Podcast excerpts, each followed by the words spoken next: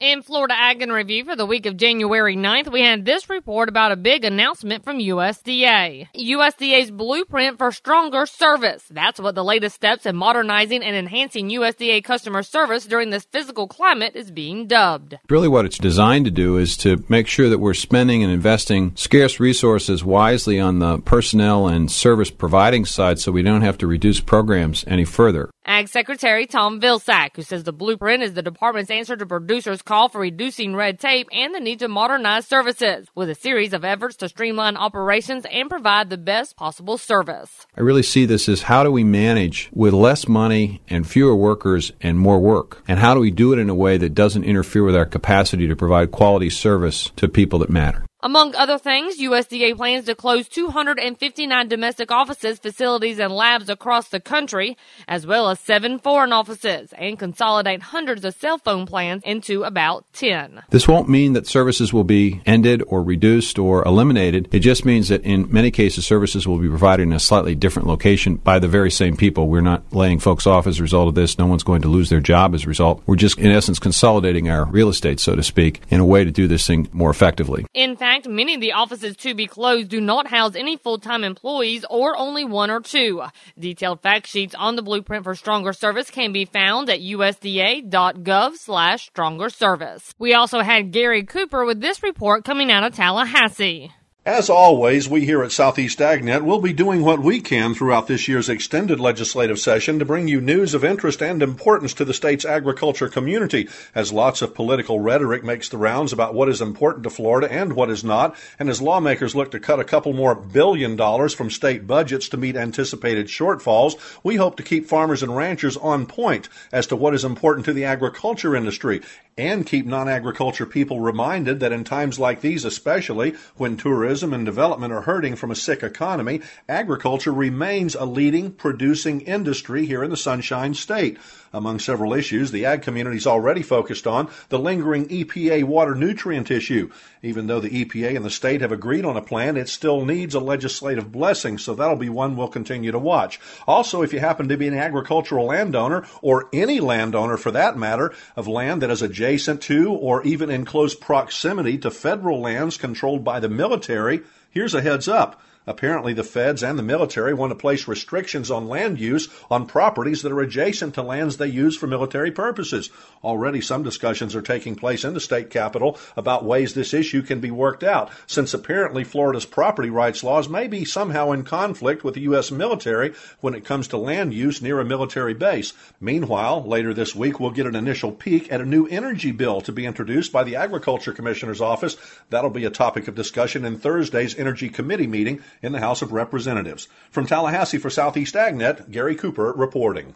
And we had a quick update on the freeze. Well, our growers can breathe a sigh of relief as Florida has endured its first cold snap of the 2011 12 season. USDA meteorologist Brad Rippey speaking of the two night freeze, which occurred January 3rd and 4th. Resulted in some localized temperatures down into the middle 20s, most areas high 20s to low 30s. Resulting in very little overall impact on the citrus and the grapefruit crops across Florida's peninsula. Rippey says that it is mostly thanks to the freeze coming so late in the season. We're late enough into the winter that uh, production tends to move further south this time of year. And so the areas down southwest of Miami in the Homestead area stayed well above freezing during both nights, and there should be no adverse impacts on the crop there. However, the same cannot necessarily be said for our other specialty crops. We are eyeing the residual acreage of vegetables around Lake Okeechobee. Other crops that could have been vulnerable to this freeze uh, sugarcane, mostly grown in the vicinity of Lake Okeechobee, and then also nursery crops and uh, greenhouse commodities uh, they need to be covered and protected in various ways. Florida's local Farm Service Agency and the Department of Agriculture are working to determine just how much damage was potentially done to those crops. It's a little bit tougher to protect tender vegetables such as sweet corn, beans, lettuce, and so forth. So we may have lost some uh, vegetables, especially in the vicinity of Lake Okeechobee. And despite the lack of damage to our citrus crop, there was a 17% hike in orange juice futures sparked by the fear of damage. However, as of now, it is not expected for consumers to experience any sticker shock at the grocery store. And Randall Wiseman had this legislative report. A topic that we've talked a lot about in the past is estate tax reform. And while some of you may have thought that was already taken care of, well, it was just a little over a year ago that it was basically just given a two year extension. And according to Kent Bacus, manager of legislative affairs for the National Cattlemen's Beef Association, it's going to be one of their top priorities this year. We are definitely looking forward to seeing some movement this year in both the House and the Senate. There's been a lot of uh, a lot of discussion lately about uh, having some comprehensive tax reform.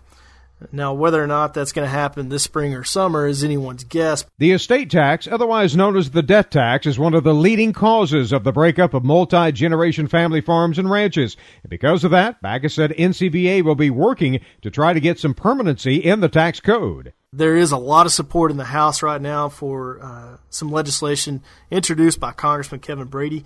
It's called the Death Tax Repeal Permanency Act. There are 193 co sponsors on that legislation. And while that is a very strong message, they still have to get enough uh, support in the House and especially in the Senate to do that. I, I don't know if, with this being an election year, you know, politics plays very strongly. So the likelihood of that happening is uh, yet to be decided. But I think some possible outcomes we could see, um, like I said, some comprehensive tax reform could move forward, or uh, possibly just a current extension of the tax code as it is. Uh, obviously, we're going to work hard to uh, repeal that estate tax, and if and if that's not uh, possible, then we would definitely look for a reduction in the overall estate tax burden. Bacus said the grassroots need to be motivated and engaged with their elected officials on this issue because this affects everyone in the industry. And we will wrap up for this week with Everett Griner. Catfish, once considered a southern delicacy. Most of the rest of the country looked at them as trash fish. I think what changed was the production of catfish as a commercial farm product. I mean, once they became farm raised, uh, they were discovered by more and more people over a wide area. But the image of farm raised catfish is diminishing now. Why? Imported catfish, that's why. Although U.S. production remains relatively steady, most of the farm raised seafood is now imported, including catfish. But here's something I just learned recently 80% of the imported catfish are not catfish.